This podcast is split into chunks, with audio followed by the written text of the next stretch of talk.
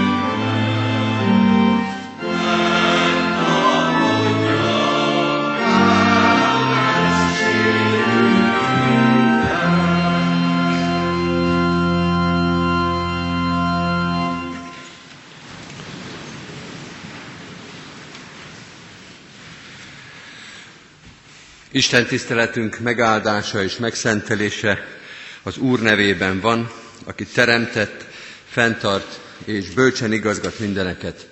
Amen. Halljátok az igét testvéreim, amint szól hozzánk a Zsoltárok könyvéből, a 60. Zsoltárból, a harmadik verstől végig a 14. versig a következőképpen. Ó Isten, elvetettél, szétszórtál bennünket. Megharagudtál ránk, Állíts helyre minket. Megrendítetted, megrepesztetted a földet. Gyógyítsd be sebeit, mert megindult. Szörnyű dolgokat láttattál népeddel. Bódító borral itattál minket, de jelt adtál az Istenfélőknek, hogy megmeneküljenek az íj elől. Segítsen jobbod, és hallgass meg minket, hogy megmenekülhessenek kedveltjeid. Isten így szólt szentélyében. Örömmel adom örökségül síkemet, és kiosztom a szukkót völgyét. Enyém Gileád, enyém Manassé, Efraim sisak a fejemen, Júda a kormánypálcám, Moab pedig a mosdómedencém. Edomra teszem sarumat, Filiszteán diadalmaskodom. Kiviszel az erős városba, kivezetel engem Edomba, csak te Istenünk, noha elvetettél minket. Te, Istenünk, bár nem jársz seregeinkkel. Adj nekünk mégis segítséget az ellenség ellen, mert az emberi segítség mit sem ér. Isten segítségével hatalmas dolgokat viszünk véghez. Ellenségeinket ő tapossa el. Isten tegye áldottá igének hallgatását és szívünkbe fogadását. Most hajtsuk meg a fejünket és imádkozzunk. Urunk, valóban Te vagy a segítségünk, Te vagy a reménységünk, és Te vagy az életünk magyarázója is. Te válaszolj a sokszor évek, évtizedek, évszázadok óta meghúzódó kérdésekre. Te légy az, aki világosságot gyújtasz a szívünkben és az elménkben. Te légy az, aki igéddel és szent lelkeddel vezetsz és értelmezel. Vezeted az életünket, és értelmet adsz és választ adsz a felmerülő kérdésekre, a kételyekre, a szorongásokra. Rád bízzuk az életünket, és elét hozzuk minden dolgunkat, az örömeinket, a hálaadásunkat, de ugyanúgy elét hozzuk a fájdalmainkat, a kétségbeesésünket, a szomorúságunkat is. Te vagy velünk jóban és rosszban. Te vagy velünk a mélységben és a magasságban. Ne engedd, hogy ezt bármikor is elfelejtsük. Sem akkor, amikor az életünk tele van örömmel és hálaadással, sem akkor, amikor nehéz terheket cipelünk, amikor szorongás van a szívünkben, a holnap és a holnap után miatt, amikor nem tudjuk, merre felé vezet az út, hogy mire számítsunk, hogy milyen szolgálataink vannak még, vannak-e még egyáltalán, amikor nagyon rászorulunk a Te igédre és vigasztalásodra.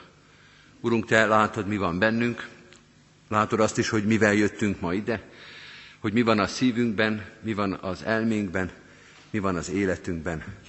Csendesíts el most minket, hogy rád figyelhessünk, hogy ne csak kérdéseink legyenek, hanem meghalljuk a válaszaidat is. Bocsáss meg minden pillanatot, amikor kapkodásból, gőgből, önérdekből nem hallgattunk rád, amikor nem te voltál a fontos, amikor nem te voltál az, akit kérdeztünk, és nem voltál ott a válaszainkban sem. Bocsáss meg minden ilyen pillanatot, tégy minket készé és hűségesé, hogy utaidat járjuk. Így áldj meg minket, ahogy hallgatunk most téged, egyen-egyenként a gyülekezet közössége, és kérünk áld meg magyar nemzetünket is, hogy ezen a mai napon a te igéd és a te lelked vezessen, értelmezzen, szenteljen nekünk ünnepet. Amen. Kedves testvérek, készüljünk Isten igényére a 272. dicséretünkkel. Annak az első verszakát énekeljük, 272. dicséretünk, mind jó, amit Isten tészen, szent az ő akaratja.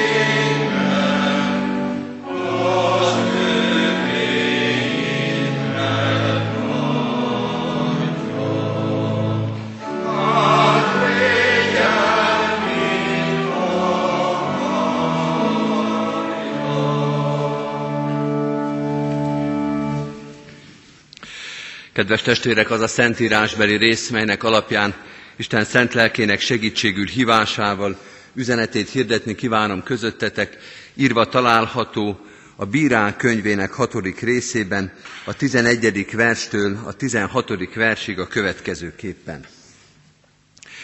Ezután eljött az úr angyala, és leült Ofrában a cserfa alatt, amely Abiézer nemzetségéhez tartozó Jóásé volt.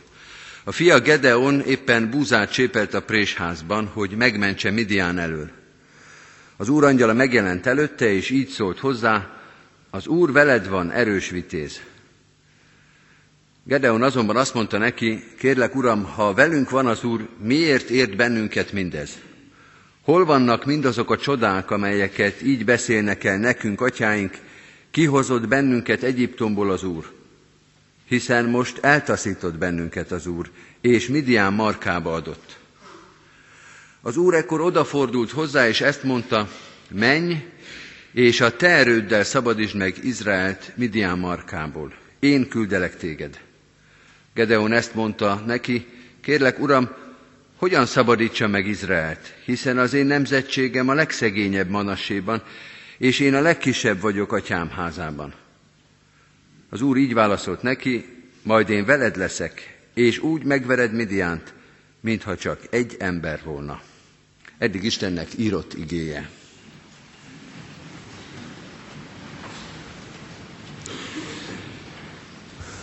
Kedves testvérek, ünneplő gyülekezet, Ebben az évben úgy fordult a naptár, hogy március 15-e vasárnapra esik. Ez ugyan a Kecskeméti gyülekezetben olyan értemben nem hozott újat, hogy ha nem vasárnapra esik, március 15-e, akkor is tartunk Isten tiszteletet, de most különösen is erős a kényszer és a lehetőség, hogy Isten igéjét és a történelmet egymás mellé tegyük, és egymáshoz viszonyítsuk. Mert hogy március 15-ében nem csak egy ünnep van itt most előttünk, amit ünnepelni szoktunk, hanem az az ünnep, az a történelmi esemény, amit a magyarság a leginkább történelmi eseményként él meg. A leginkább átjárta a magyarság 19.-20. századi gondolkodását, ez az ünnep és ez a nagy történelmi esemény, március 15-e, és mindaz, ami utána következett. Tehát a történelemnek a lefolyását, a történelemnek a fő erőit, a történelmet magát látjuk meg ebben az ünnepben is, és március 15-én vasárnapon mindezt az Isten igényének a fényében és értelmezésében. Ez a feladat, a történelmet és Isten igéjét egymás mellé tenni.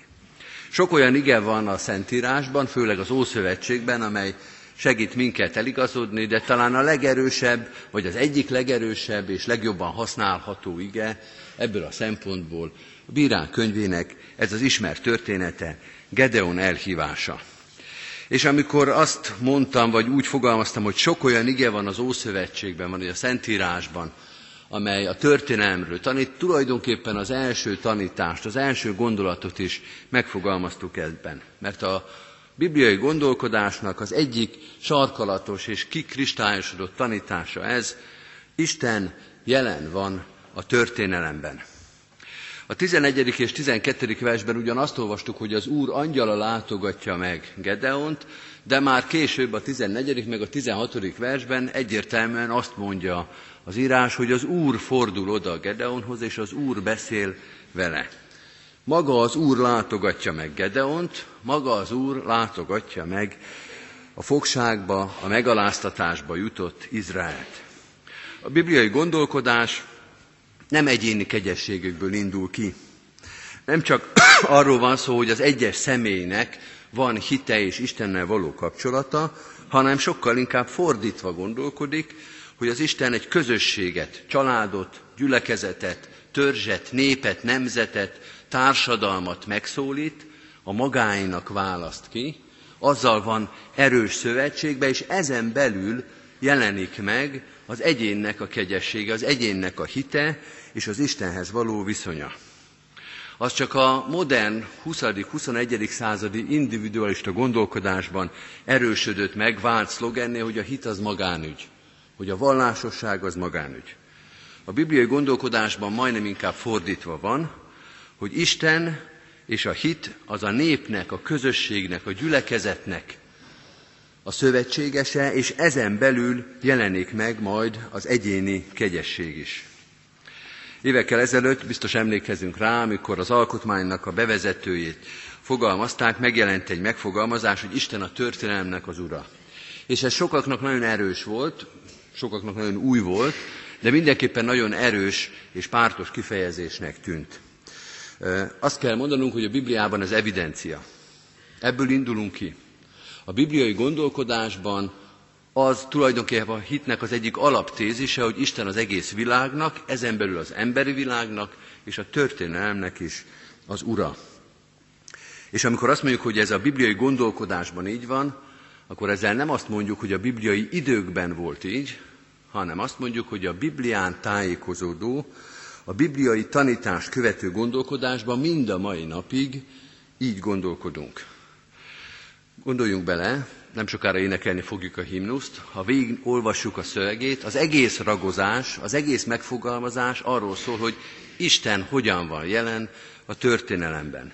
Őseinket felhozád, általad nyert, zászlóinkat plántálád, hajde bűneink miatt gyúlt harag kebledben.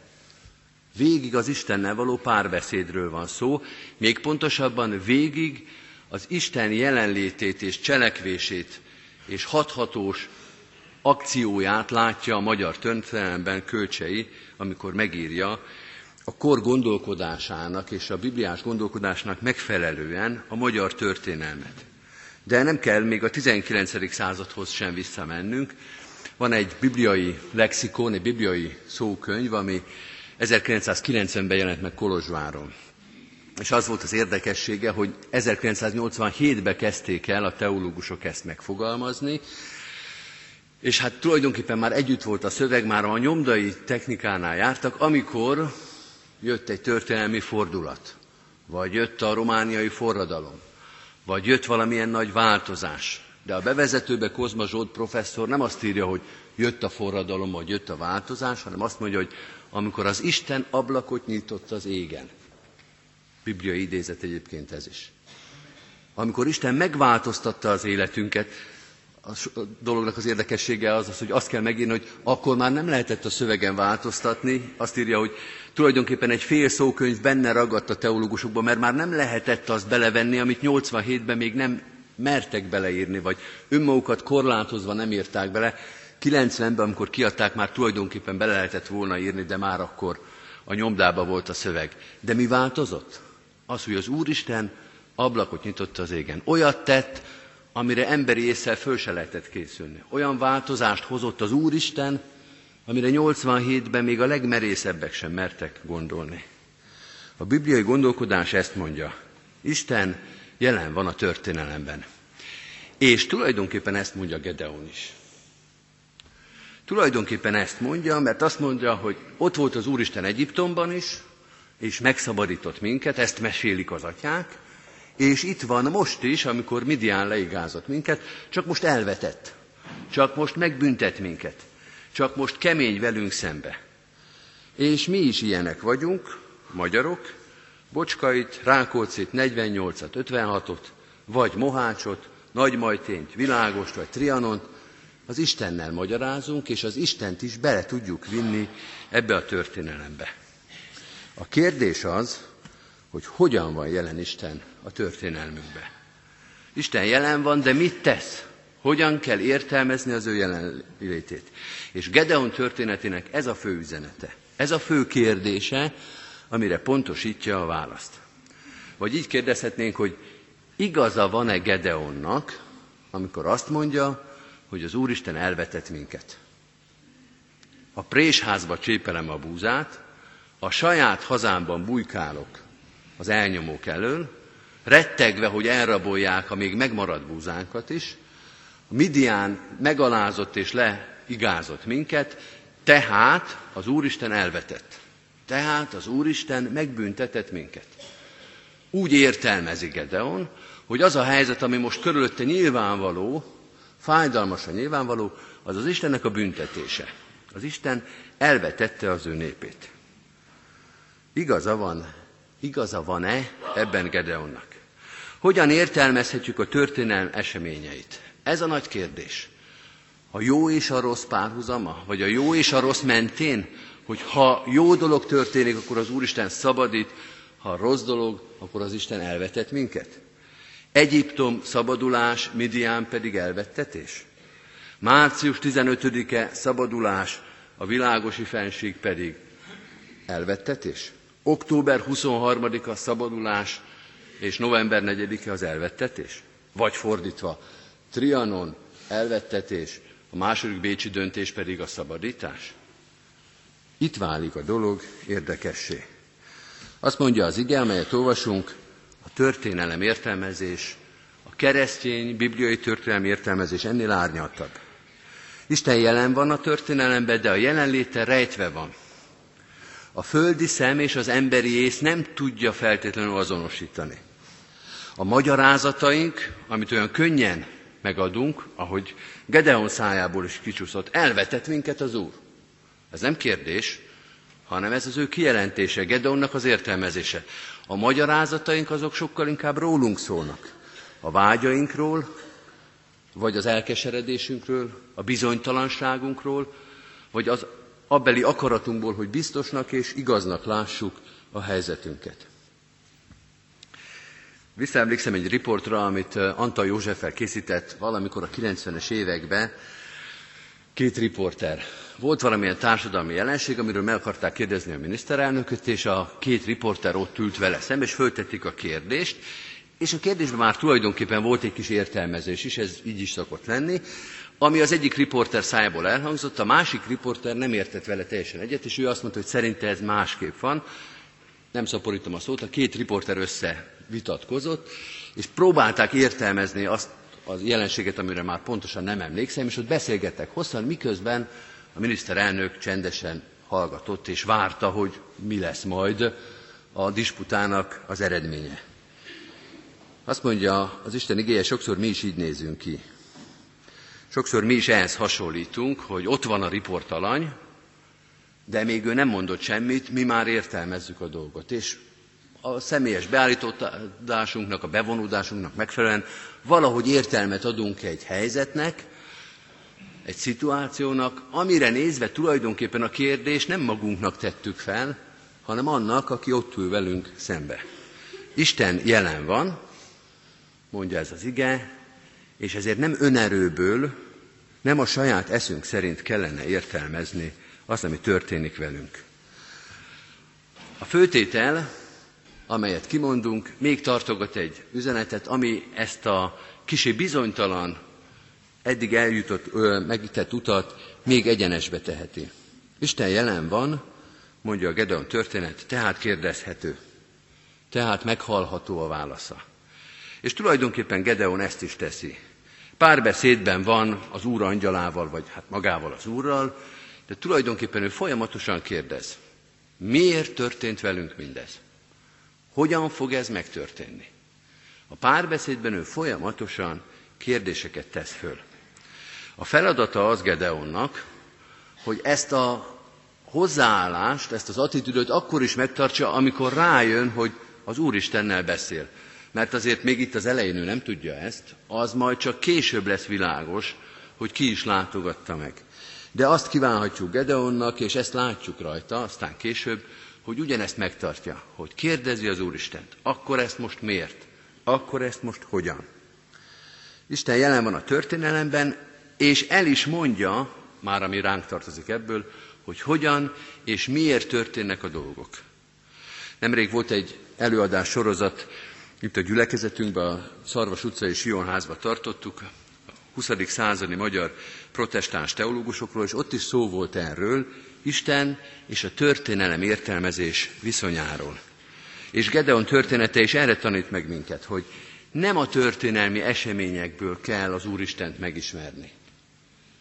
Nem úgy van a sorrend, hogy ami történik velünk, szabadítások, szabadságharcok és győzelmek, vagy éppen leigázások, megaláztatások, rabságok, nem ebből kell az Úristent megismerni, hogy mikor szabadító és mikor büntet, hanem fordítva, az Isten igéjéből kell megérteni a történelmet. És ez a bibliai gondolkodás, ez a keresztény gondolkodás, amely az Isten igénynek a világosságában látja a történelmet is, egyébként minden mást is, de a népek, a nemzetek, a saját nemzetünk történetét is. Március 15-ét is, és világost is. Trianont is, és 56-ot is. Az Isten igéje magyarázza nekünk a történetet. Az Isten igéje értelmezi számunkra az életünket. Vagyis, hogy visszamenjek az előző képhez, ha jelen van a riportalany, már pedig a mi keresztény hitünk ezzel kezdődik, hogy jelen van, itt van, itt van Isten köztünk, akkor nem nevetséges módon összeveszni a saját értelmezéseinken, miközben ő ott arra vár, hogy megszólalhasson, hanem föltenni a kérdést, és ami szintén nehezen szokott menni, meghallgatni a választ. Meg még el is fogadni, meg még bele is gondolni. Kedves testvérek, ünneplő gyülekezet, ma is történelem van. A történelem az egy folyamatos dolog, történnek velünk ezek az események, de Isten is jelen van. Hogy hogyan és mind kell értelmezni azt, ami ma történik velünk, vagy amire készülünk, akár egyéni szinten, akár családi szinten, vagy a gyülekezetünk, vagy a nemzetünk, arra itt van a válaszadó.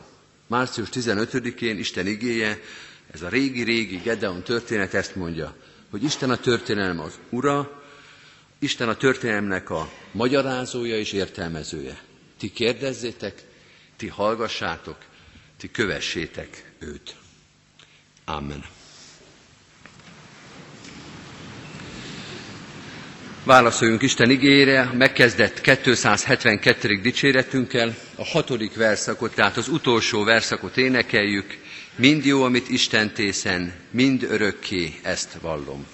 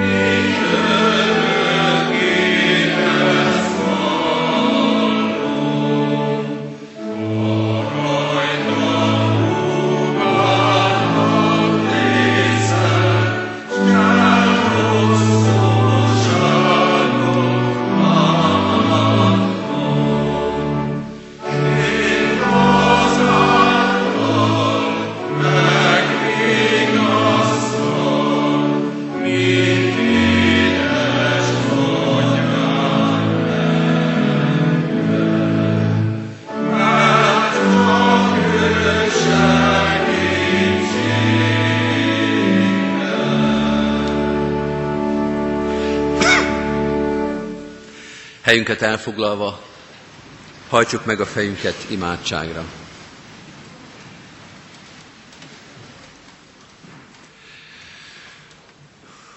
Urunk, hálát adunk a Te jelenlétedért, hogy nem hagytál minket magunkra, pedig talán éppen ezzel kezdődött, vagy fejeződött volna be az emberi történelem. Azzal, hogy fellázadtunk ellened, és Te kivetsz minket a Te szent színed elől, nem jössz utánunk, és nem vigyázol ránk ott rögtön abba is maradt volna, be is fejeződött volna az ember története. Hálát adunk a Te kegyelmedért, amely megváltoztatta az igazságodat, és a bűn és a lázadás nem vont maga után halált, hanem elkezdődött a mi sokszor keserves történelmünk, egyénenként és népekként, nemzetenként, ami tart ím a mai napig. De a Te kegyelmed is tart a mai napig, a Te szereteted is, a Te jelenléted is. Ezen a mai napon mi ebben a gyülekezetben és ebben a nemzetben ezért adunk hálát.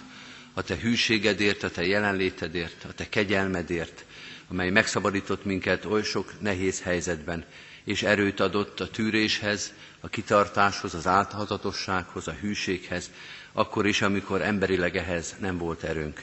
Köszönjük, hogy ma is veled ünnepelhetünk, hogy téged kérhetünk és várhatunk, szenteld meg az ünnepünket hogy az a te igéd és a te lelked szerint való ünnep legyen ebben a gyülekezetben, ebben a városban, ebben a nemzetben. Köszönjük, hogy ezt a hűséget és szeretetet kérhetjük ezután is. Kérjük is, maradj velünk, maradj a gyülekezetünkkel, a városunkkal, a nemzetünkkel. Te adj nekünk jövőt, szolgálatot, feladatot, Krisztus ismeretet. Te segíts nekünk abban, hogy mindig veled és a Te igéd által értsük és értelmezzük az életünket, a velünk történt dolgokat, a nekünk feltett kérdéseket, a döntéseket, döntéshelyzeteket. Így könyörgünk, őrizd meg nemzetünket, adj nekünk újabb és újabb szolgálatokat, és a szolgálathoz alázatot és engedelmes szívet. Imádkozunk a gyülekezetünkért és annak minden tagjáért. Különösen is könyörgünk a terhet hordozókért. Sokan gyászolnak, sokannak az életében van szomorúság és fájdalom. Urunk, Te név szerint, személy szerint ismered minden gyermekedet, állj mellettük, állj mellettünk ezekben a nehéz időkben. Légy ott a gyászolókkal, a szomorkodókkal, a megszomorodott szívű családokkal. Légy ott azokkal, akiknek a szívében szomorúság vagy rettegés van. Állj azok mellett, akiknek az élete bizonytalan, a holnap a holnap után ködben és szomorúságban van. Te légy mellettük, és állj mellettük akkor is, amikor mi nem lehetünk ott. Így imádkozunk a betegeinkért, idős, megfáradt testvéreinkért. Imádkozunk azokért, akik békétlenségben, civódásban, veszekedésben élnek. Urunk, Te adj gyógyulást, Te adj reménységet, Te adj békességet. Imádkozunk a városunkért, a városban elvégzett szolgálatainkért, minden közösségünkért. Hadd hirdethessük a Te nagy nevedet szívből szívbe, embereknek, közösségeknek, az egész társadalomnak. Segíts minket abban, hogy úgy éljünk és úgy szolgáljunk ebben a városban, hogy a Te nevedre dicsőség szálljon, hogy minél többen ismerjenek meg Téged, találják meg a hozzád vezető utat. Imádkozunk nemzetünkért, ezen a mai napon különösen is. Urunk, annyi vétek, annyi szomorúság, annyi lázadás van a szívünkben, az életünkben. Te tisztítsd meg a magyar nép életét, Te adj neki Krisztus ismeretet, hitet és reménységet. Te add, hogy mindig megtalálják a szolgálatukat, hogy megtaláljuk a helyet, amit kijelöltél számunkra. Így könyörgünk határon túli testvéreinkért, a szétszórtságban, az egész világon szétszórt magyar nemzetért. Te gyűjts össze minket lélekben és testben, Te adj nekünk egységet, egymás megbecsülését, egymásért való hűséges és áldozatkész szolgálatot. Áld meg országunkat, a körülöttünk lévő népeket, nemzeteket, azokért különösen is imádkozunk, akik háborúságban, testvérháborúban, fenyegetettségben, szomorúságban élnek. Urunk, Te történelem uraként mutasd meg ma is hatalmadat. Teremts békét ott, ahol az emberi békétlenség, szeretetlenség mindent elrontott már. Könyörgünk keresztény testvéreinkért, különösen is imádkozunk a meghurcoltakért, az üldözöttekért. Urunk, ma is vannak, akik a Te nevedért halált és mártíriumot szenvednek. Állj mellettük a nehéz próbatételben, adj békességet azoknak a társadalmaknak, te óvd és védd meg egyházadat és gyülekezeteidet. Te mutasd meg dicsőségedet a legsötétebb pontokon, élethelyzetekben is. Áld meg az egész emberiséget békességgel, Krisztus ismerettel, a Te neved dicsőségével. Amen. Most vigyük egyen-egyenként is Isten elé imádságainkat. Amen.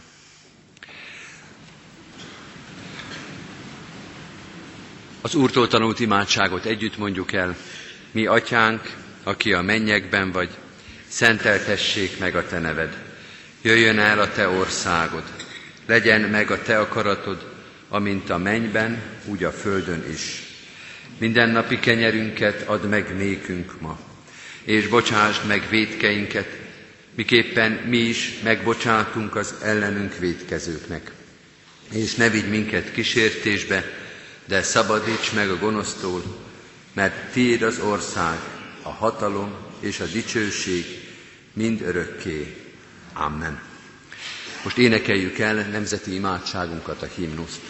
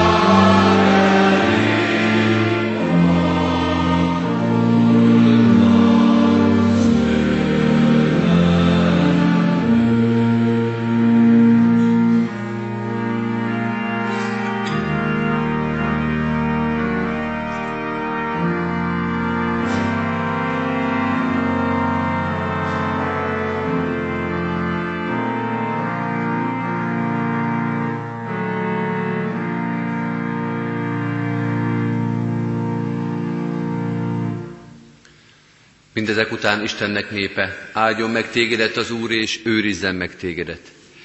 Világosítsa meg az Úr az ő orcáját, te rajtad, és könyörüljön te rajtad. Fordítsa az Úr az ő orcáját, te reád, és adjon békességet néked. Amen. Most pedig, kedves testvérek, a záró énekünket énekeljük, a 275. dicséretünket, annak mind a hat verszakát, 275. dicséretünk, az Úristen az én reménységem, erősségem mindenféle inségben.